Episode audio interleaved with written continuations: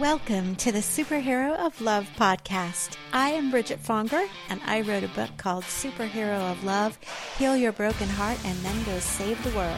My book is all about helping people love and be loved more than ever. I believe we all have a superhero of love inside of us. Yes, even you, superhero. And in this podcast, I talk to people who are all about helping us all tap into that superhero. May this episode make a difference for your heart. Let's get this party started. Welcome, superheroes. We are here today with Lian Dolan, who is somebody that I met 7,000 years ago when, when um, the co author of my first book, and Judy O'Neill and I were on the Satellite Sisters. Lian Dolan is one of the Satellite Sisters, and if you haven't heard of the Satellite Satellite Sisters, please go find their podcast now. It originally it was a radio show, a terrestrial radio show at the beginning, but it they soon became pioneers in the podcasting industry as the Satellite Sisters. So they you paved the way for me, Lian. Thank you for you know what I, I'm as happy to do it. I mean when we lost our radio gig at like in 2008 i just took my imac the whole computer into the apple store and said to the 12 year old genius there i think i'd like to start one of these podcasts. Can can you show me how to edit in garageband? And he was like sure lady you're going to start a podcast. And that I mean, true story. So, uh, so I just taught myself GarageBand, and I was I'm not a particularly talented editor or very good at audio engineering, but that that's how we became podcast pioneers. We we just weren't done talking, so we just figured it out. And yeah. Uh, Okay, let's tell them who wasn't done talking, who the Satellite Sisters are, and how it came even that you had a radio show before the podcast. Sure, yeah, I, I, I'd done Satellite Sisters with my four real sisters for 20 years. So not her uh, fake sisters, her real sisters. Yeah. well, people ask that, are you real sisters? Oh, like, do they really? Oh, I'm oh, so sorry. Oh. No, that's the that's the second question they ask. Are you real sisters? Like they think it's some metaphor, you know, term of endearment. No, they're my actual sisters. And uh, so that's same parents, you know, and then I always have to explain all kinds of things like, no, we're all the same race because we're just same sisters and we're the same parents and everything. Um, but yeah, my actual sisters, I do the show with them. Um, but 20 years ago, my sister Liz, who was in marketing and communication, and she had a big global chief marketing job, she just thought, I don't understand why there's nothing on the radio that sounds like my friends and I when we talk, or my sisters and I when we talk, when we call each other, or we get together for coffee. Like, couldn't that be a show? Like a bunch of women sitting around talking. And this was before The View, by the way. So, uh, or the, any of the housewives or any, any of that stuff, you know. Um, it was just a response to radio was all male, you know, all politics or all sports. You know, there wasn't, or else it was, you know, FM radio. It was a different thing. But talk radio, there wasn't really any talk radio for women. So, um, so yeah, and it all it all had a kind of a political bend too, and yours was yeah. not at all political. Yours was no. yours was just being human, really. Yes, I mean we talk about current events, but not through a lens that is blue or red. You know, it doesn't, and and it's we're never going to have a politician on the show to spit out talking points, but it was a good idea. None of us had any professional radio experience. We were teachers, and I was a writer and a new mother, and uh, my sister Monica's a nurse. My sister Julie was in college admissions, but uh, we put together a little two page pitch and then liz knew like one person in public radio and it was the president of wnyc which is the biggest public radio station in the country and we sold the pitch to uh, to her but because um, they were looking for new voices looking for non-public radio sounding voices and uh, at least that's what they said initially and then they tried to turn us into public radio voices so you know. Oh, I didn't hear that part. That's great. That's yeah. like the behind the scenes. Yeah. Wow. Yeah. So, um, but then we had to go find our own money because maybe you've heard public radio has no money. Right. So right. many tote bags, but not really any money. So, so many tote bags. so um so then we had to form a company and get make get money and and it was so it became a much bigger deal than we thought it was going to be like one hour of entertaining radio so that's how we started and we were on public radio for three years and then we moved to abc radio where you were on the show uh, so we were in the disney um, buildings in burbank but by the time we were on abc we were doing six hour six days of radio three hours live a day so 18 hours incredible. of live radio a week which yeah. was I mean, my God, Bridget, you'll say anything by Friday. Like you'll just say anything. What? I mean, we we have to pitch story ideas, and I'd just be driving to the office like, what's on that billboard? Can I talk about that for 10 minutes? Like it just so but it was great. I mean, we loved it. It was a great job. But then Disney so I have to tell you. So we, so Judy and I were on to talk about our book, The Lazy Woman's Guide to Just About Everything, which is, you know, is is is like a girlfriend thing. It's like a sisterly yeah. thing yeah, too, yeah. right? Like it's it was very very uh, perfect for your show. But we loved you guys, and I still love you guys. I love tapping into you and hearing you guys talk because this is the superhero of love podcast, and it you totally fit in here because you guys are you're all about taking care of each other's hearts and taking care of the listeners' hearts too. Like how can we how can we help everybody just walk through life? And right now we're all having lots of trouble walking through life, right? So um, we're actually recording this, you know, amidst um, um, I haven't heard if there's a lockdown today and in a curfew in Los Angeles today. We're both sitting in Pasadena, but um, but you know we're we're it lots of lots of um, protests and um, and we're also in the middle of this pandemic which was its own thing which is why i wanted you to come on to talk yeah. about taking care of your heart that's, that's right, not, over. not over. so fyi but my initial intention to get you on at this time was twofold was to talk about taking kids because you guys you guys are so great about helping us all take care of our hearts. So i wanted you to come on about taking care of our hearts in the pandemic but also Lian, who has two LA Times uh, best-selling novels.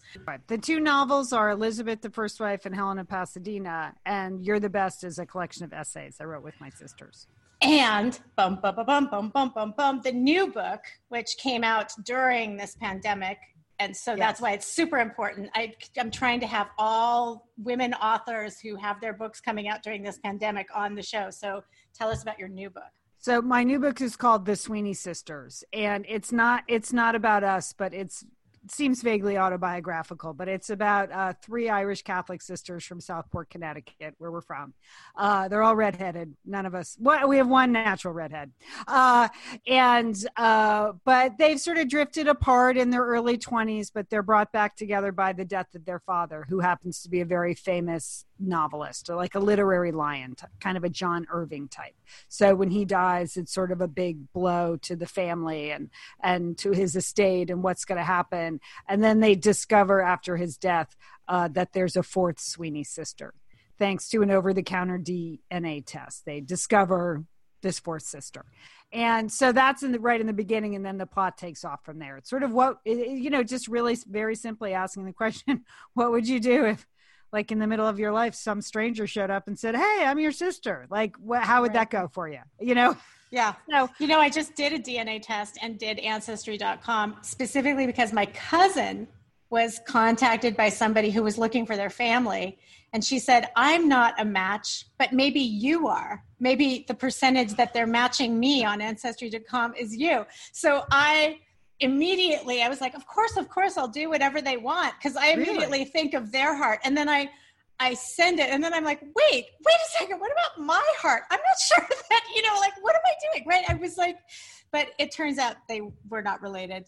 Okay they're related to her side, uh, which is you know somebody else. But anyway, so well, I, I think there experience. are there are people that have joyous reunions, and then there are other people that do not. And so over the course of, I mean, I was inspired really by a Facebook post on a Satellite Sisters Facebook page that was a, a picture of three adult siblings, and the comments was just, uh, "We met our new brother."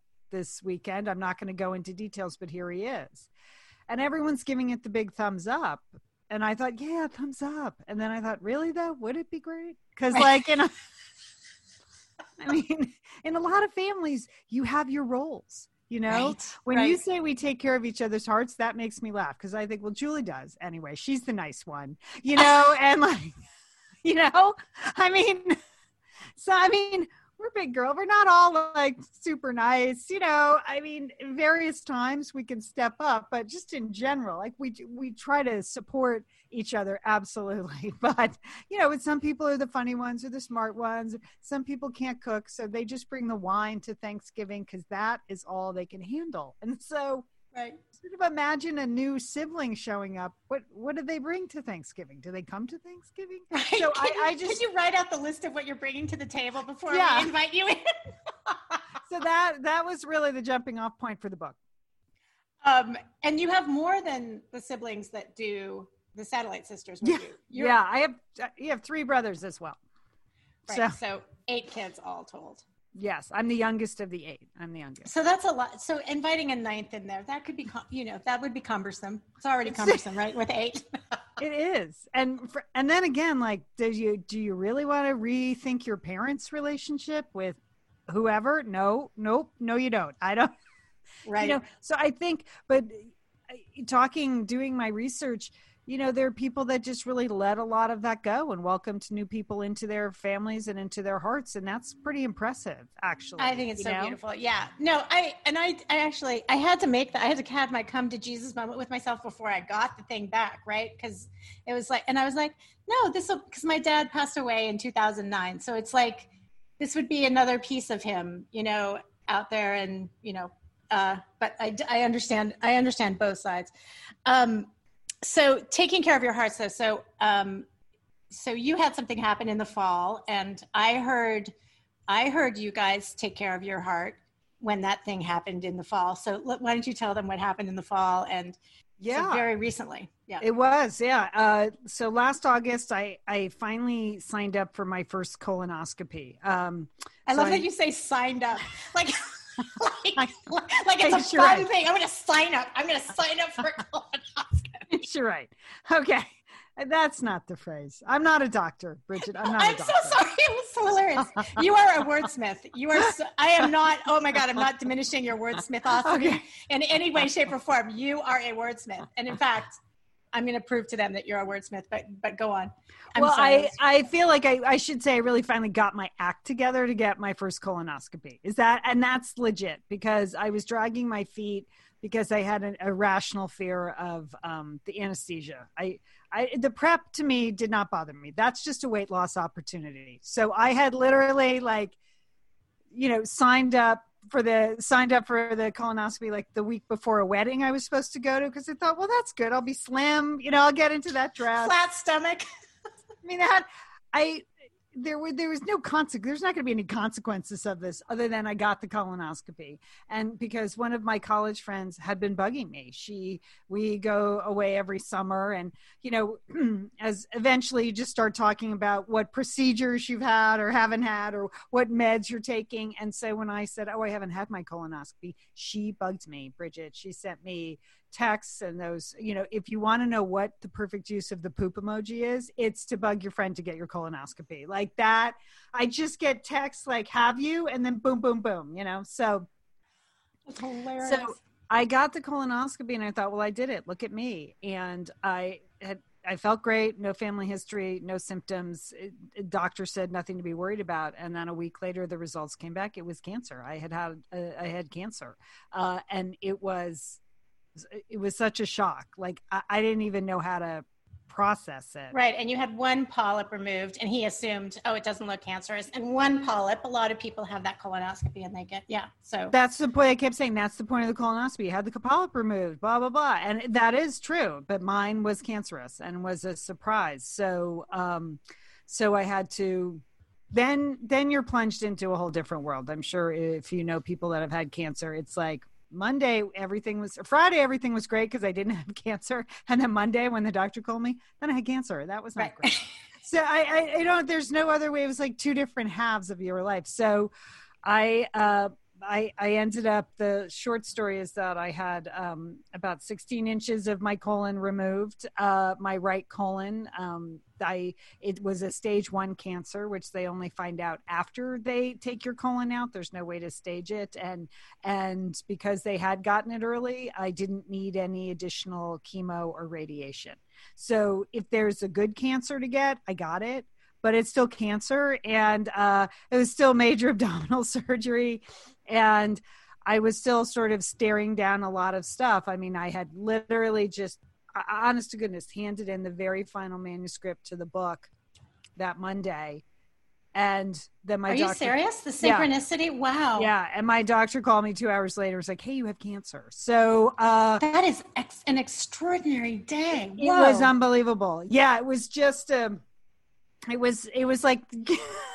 just when you think you're on top of the world, like the publisher had it, they're like, okay, now you can announce it. The listing's up on Amazon. The cover looks great. Like they had been waiting, and then so that that was a blow, and it also it just it really took a while to sink in. Like, oh, this is a big deal. Like I had had a bunch of. uh speaking engagements that I was doing. I was going to like one conference in Santa Fe that I really wanted to go to, and a podcasting conference in Atlanta where I was speaking. I had I had specifically started to get out in the world after a year of writing the book. And it just took me a while to realize I can't do any of that. Like, what am I doing? And my, it was my, I had a great nurse at Huntington. She ran the, she was like my, my cancer nurse and she ran all my protocols. And she's like, if it's going to add stress to your life, don't do it. Hmm. Boy, was that really good advice? That's I mean, it was great. just so simple. I was like, right okay, yeah, you're right. I, I cannot fly to Atlanta two days before surgery when I'm on a special diet. No, I was like, I was kind of crazed. Like, I can jam all this stuff in and right. no one has to know, and then I'll just go. Right.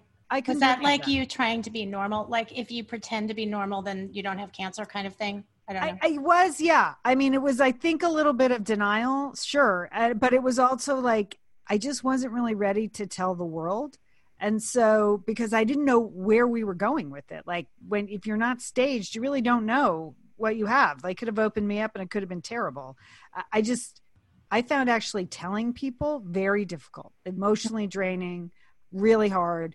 Uh, you know as great as you know family friends it was the same. I told a very small number. People people come at you know cancer with weird biases and and so you never quite know what people are going to say sometimes it's not super helpful so i just found it super draining and i thought well if i could just do a few of these things and then prepare i won't have to explain to people why i'm backing out because i'm not a backer outer ironically the one thing i had to do do was host a fundraiser for the cancer support community. Like I had done this great uh, ladies night out event for like six years.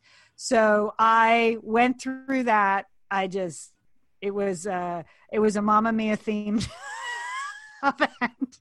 Oh my god! It's ridiculous now when I think about it.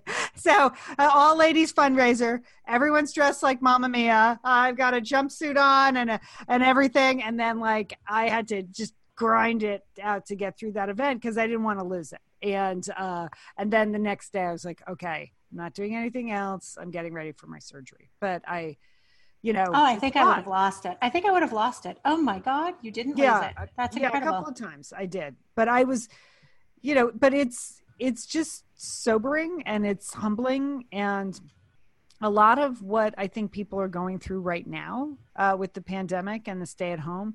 That's what it's like to have cancer. You know, when you when you don't know how long is this going to last. Boy, I really mm-hmm. don't want to get sick.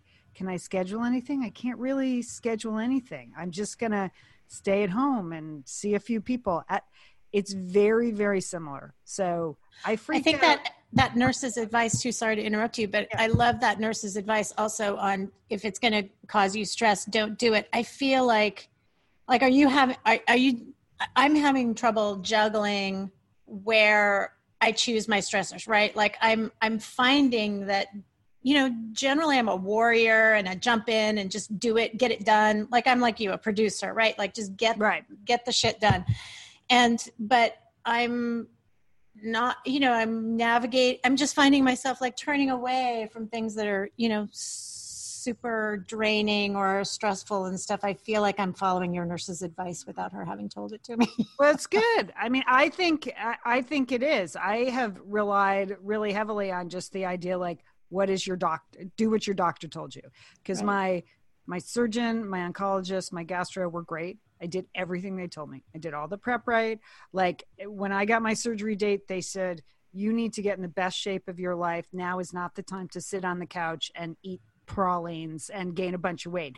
So my doctor, my surgeon's a yogi. He's like, I want you to go to the hardest yoga. We go to the same studio. He's like, I want you to go to the hardest yoga classes. You do this.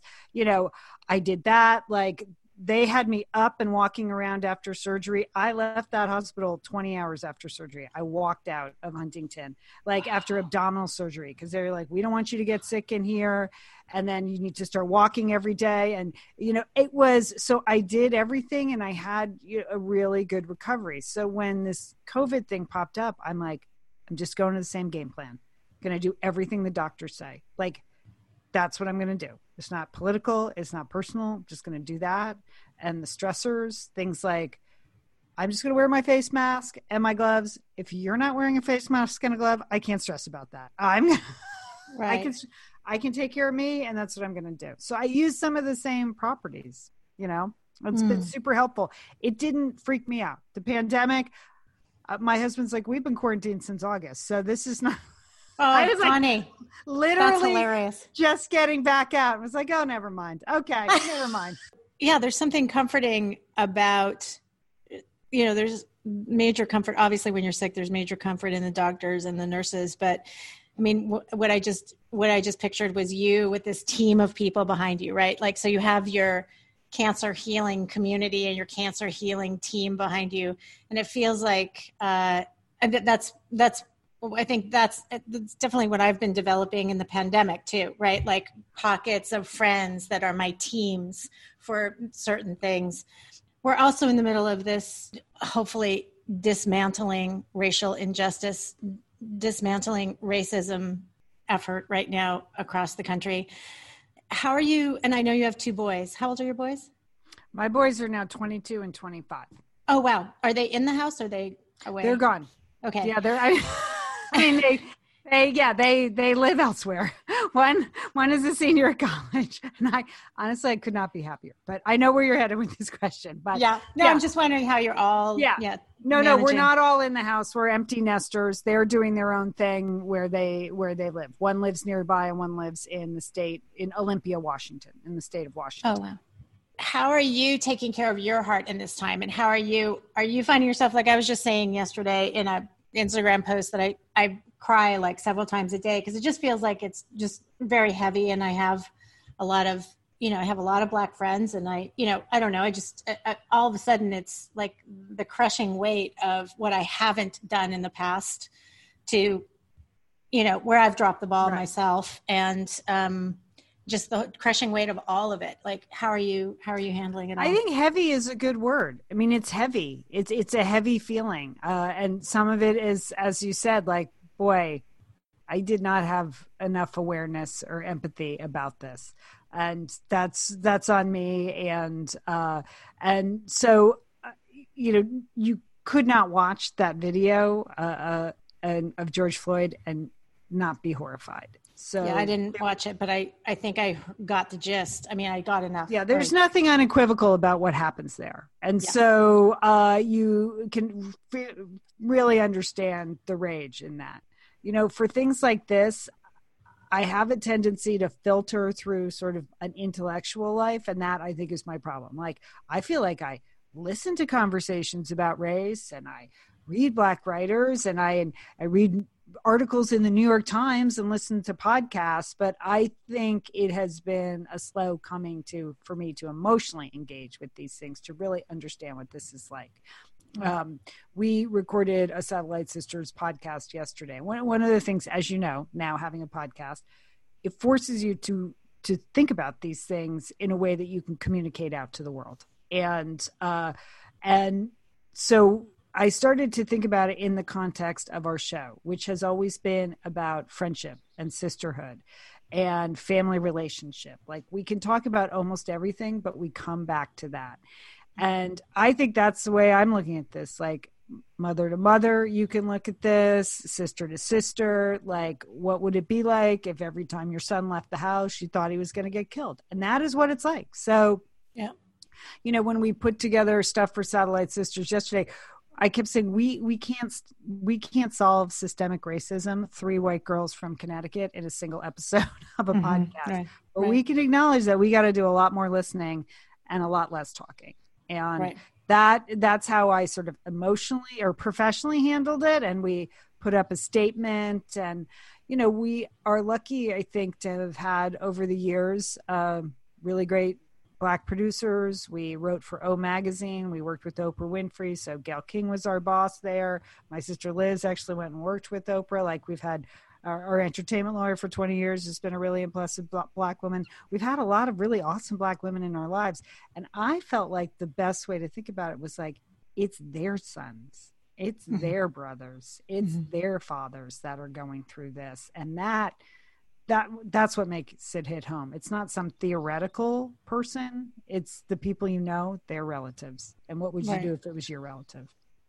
And even them, like the the harder road that they had to hoe no matter what no matter what road no matter how blessed they were or you know and the level of fear that they had to like you said i was listening to you know ed bacon from from all saints church. He was at all saints church for years. And the other night he had an event. He's in atlanta now and he had a conversation with catherine dr catherine meeks who's who um, uh, has a center for um, racial healing. And they were having a conversation about it. And she just very poignantly i think it was one of the most poignant moments of the evening. She she had such um, perfect balance of rage and sadness in her voice right mm-hmm. like both were equally powerfully present of because she has two sons and and that she fears for their lives every day you know it's and she's running a racial healing center you know and it's it's it's just um yeah, I I,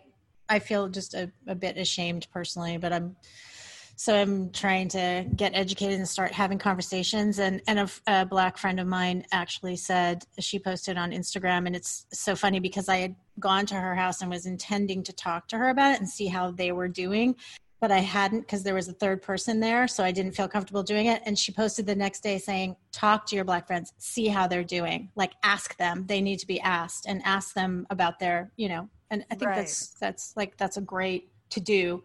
Well, um, I found a lot of um, a lot of good. Uh, intent. I found a lot of good inspiration in Michelle Obama's. Um, well, almost everything she does, literally everything. Right. Literally everything she does, from her the work the workouts she does on her upper body, her arms. Yeah. Oh gosh. To, to the sound of her voice. Yeah. So, but her message on twi- Twitter is like, we have to root it out and do the uncomfortable work of asking ourselves where do we fit in? And it's super uncomfortable. Yeah it's uncomfortable. And and and I, am ready to be uncomfortable. So for a while i'm okay that's that. such a great sentence. Ready to be uncomfortable. Yes. And i think that and feel that grief for for our friends and colleagues right and mm-hmm. let, literally let it sink in. Like you said i think that we've all been so intellectual about it and if it's not emotionally right in our faces then we don't deal with it emotionally. That's such a right. great right. That's and ready to be uncomfortable. I love that. I love that. So tell us um, so i don't know if you want to so uh, listener i am sitting i'm still in my temporary house. I'm in a staying in adelaide hicks's house and we mention adelaide almost every single episode ed bacon and i became closer this year and his wife Hope because of Adelaide's funeral in November. And because um, he did the homily for that. And I interviewed them for the last episode that's going to go up um, tomorrow. So we've been we've been invoking Adelaide in almost every episode. And I was telling Lian that since I got here, when I sit on the couch in the living room, the entire room in the living room is lined floor to ceiling with books. But to the left, when you two turn due left, when you're sitting on the couch, the book that is sitting on the shelf, and it's really, really beautiful, is one of her best selling books, Helen of Pasadena.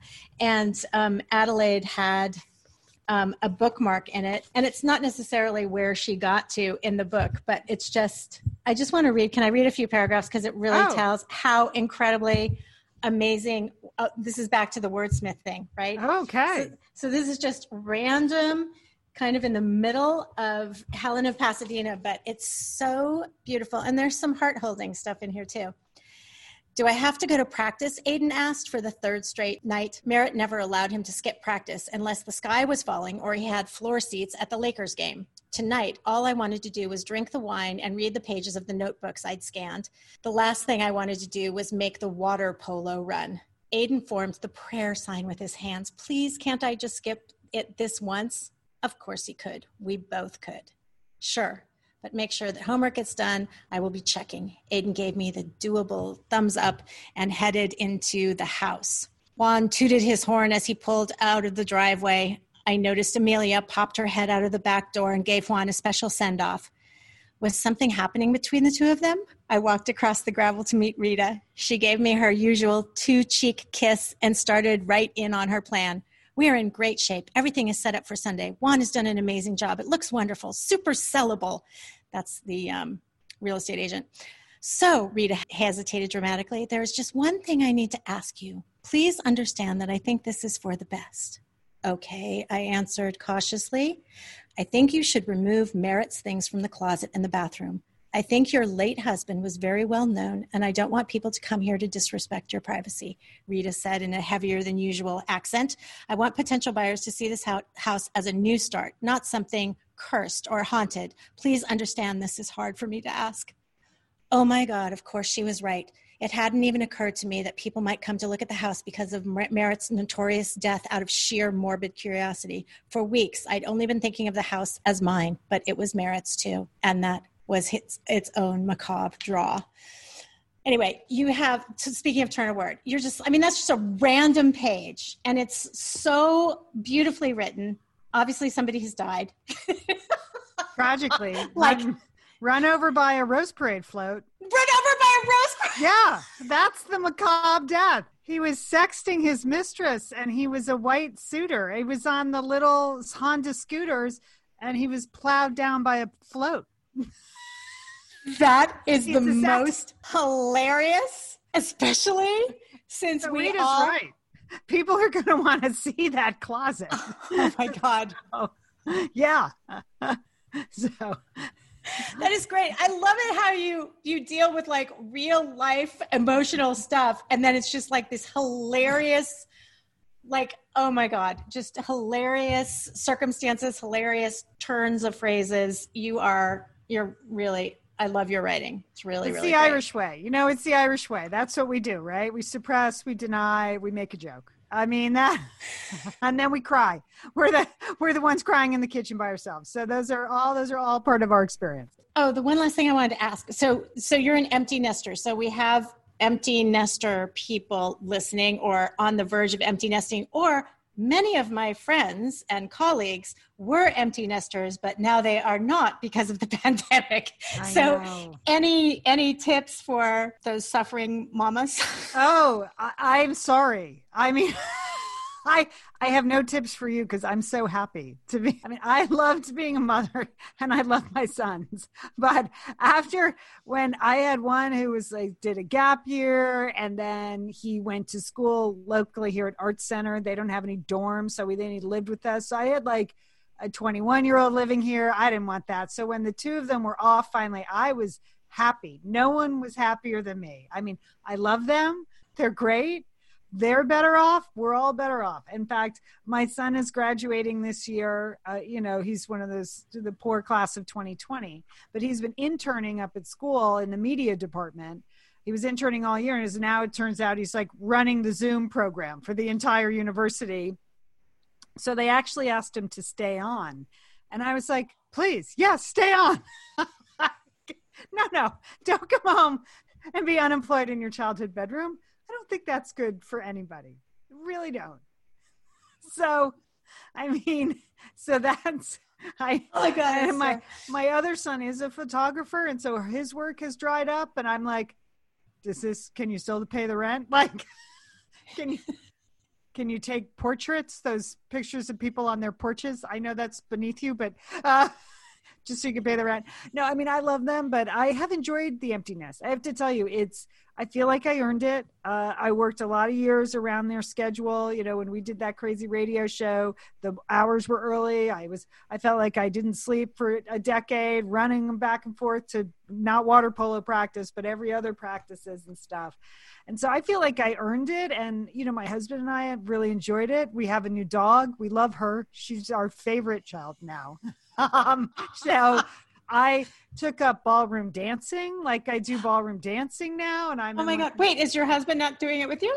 No, no, I go to a real professional dance. He doesn't want to dance with me. I go to a real professional dance teacher. And then I'm in like a middle aged ladies dance troupe and we perform and we do Broadway and, you know, Fosse and hip hop and it's nuts. So I, I've, I'm like, I didn't have time to do that before. Now I do. Uh, so I do, I do love it. So my advice to, you know, income, the people who are looking at is really embrace it. I mean, your kids are ready. They're ready to leave. You're ready to have them leave. I mean, it, it's a, can be a really fun time.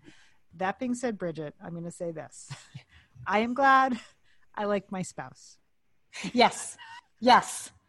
So much time. Like the first year, the weekends felt like they lasted a week and a half. I was, because we weren't running to sporting events or this and that or, you know, robotics competitions and stuff like that. We're like, my God, this is the longest day. And then we, we, we found like we just started napping all the time. Like I, we never napped. I've never napped in my entire life. At like noon, we'd be ready to go down again, like like babies. like newborns. So I I love it. but I like Oh my god. like my spouse. So yes. That's a red flag. And having been quarantined essentially since August with him, yeah. You really love your spouse. We really yeah. like each other. Yeah. I mean, yeah. we joke about it, but I mean, yeah. And I don't I mean, I don't want to learn anything new about him. I can't I don't want to you know, I mean, it's been 27 years. I know enough about him. I don't feel like we have to go deeper, but um, we're good. so I think he feels the same. So oh my god that's hilarious uh okay and tell tell them how they can find the satellite sisters and um what's sure. going on with satellite sisters now right so satellite sisters we post a new show every tuesday and uh and we have been we do you know like 48 shows a year. So uh, we're very regular and you can find us at satellitesisters.com or wherever you're listening to this podcast. We're on all the platforms. So everything from apple to spotify to npr uh, you can find us there. And we have a really active facebook group which is a lot of fun. Um, and oh, then, cool. yeah, join. Yeah. We have a private group, so it's private, so you can okay. say anything. Oh, uh, can I fill out an application? can you I have to answer a couple of questions. Yes, there's a some screening questions. You do have. To, Wait, well, what was the word that you used that you were gonna sign up? I'm gonna sign up sign for up? my colonoscopy. I'm gonna sign up for the Satellite Sisters. Sign up. Sign up yeah. for it. Thank you. Um, yeah, we just want to make sure uh, that it's listeners of the podcast on the page because we, we feel like we set a standard of respect and humor and uh, on the show. And and I believe we have this tiny corner of the internet where the same thing happens where mm. it's not there's no name calling it's not politics. You know people can talk about serious things but it it stays very friendly. And that's uh, a tribute to the satellite sisters Hood. And then um and then my books are uh, at liandolan.com. L I A N D O L A N dot com. Or again, you can find them anywhere, but that's the best place to find so them. So it's three novels and then the and then the and then um satellites and then the you're the best. Right. Mm-hmm. Right. Yeah. Three novels, you guys. And two of them LA Times bestseller is the what's going on with the bestseller list now? Like, does, is this happening? Are you on the LA and Times I, bestseller I made, list already? I made a couple weeks of the Southern California indie bestseller list. So Yay. the Sweeney sisters did, which is good because again, none of the bookstores were open. So it's a little That's bit incredible. It's yeah. incredible. And step back, the LA Times is no longer even really doing their own list. They just repost somebody else's list, which is they repost the Southern California indie bookstores list. So I did make that a couple weeks, and I was really happy because bookstore not that many bookstores were open. So uh, for a couple weeks there, was hard to even find the book. That's but extraordinary. It's, it's Bravo. no, it's just a testament, as was that little excerpt that I read, a testament to how fun your books are and how great Thank they you. are. And congratulations. And here's to um, you being able to be out on the road and having parties and book events and meeting people soon. Soon, I know, right? I know. Yeah. How fun was this to reconnect, though? I'm so I glad know. you contacted me. I know think- totally. Uh, Anthony Anthony Guthmiller is so if, from the cancer, probably from That's your how cancer. I co-hosted with him that event. That was he didn't even know the he time. didn't know. No, no. I just Oh God, that is crazy. Yeah.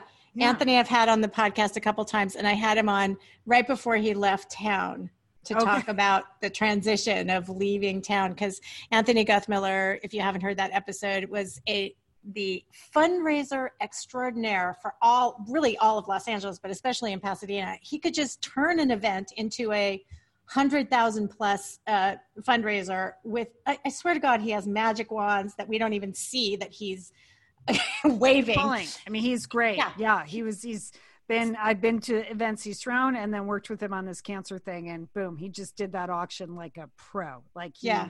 he just sucked every dime out of that crowd of millennials. they were. They were. They were dancing queens. He was. Mamma mia, right? Oh my God. Well, I'm so glad that he he said, and it really it was like Adelaide was trying to get me to get you on the podcast, but he That's true. hit me upside the head with a frying pan and say, "Lian Dolan," and it was it's perfect timing. Thank you so much for coming. Thank you for all your Thank you, Bridget. This was fun. all the fun that you guys bring to the world as the satellite systems. Thank you. Superheroes, that was Lian Dolan. Go to liandolan.com, L I A N D O L A N.com to check out all of her amazing books. Um, check out the Satellite Sisters podcast wherever you get your podcasts. Go and subscribe to Satellite Sisters, and while you're there, subscribe to the Superhero of Love podcast. Rate, review it, and tell your friends about it. And if you haven't bought Superhero of Love, Heal Your Broken Heart, and then go save the world, please go do that. And Lian's new book that is out now um, that she was just talking about, which is the Sweeney Sisters. The Sweeney Sisters. Go find it wherever you get your books. Thanks for coming, superhero. Lots of love.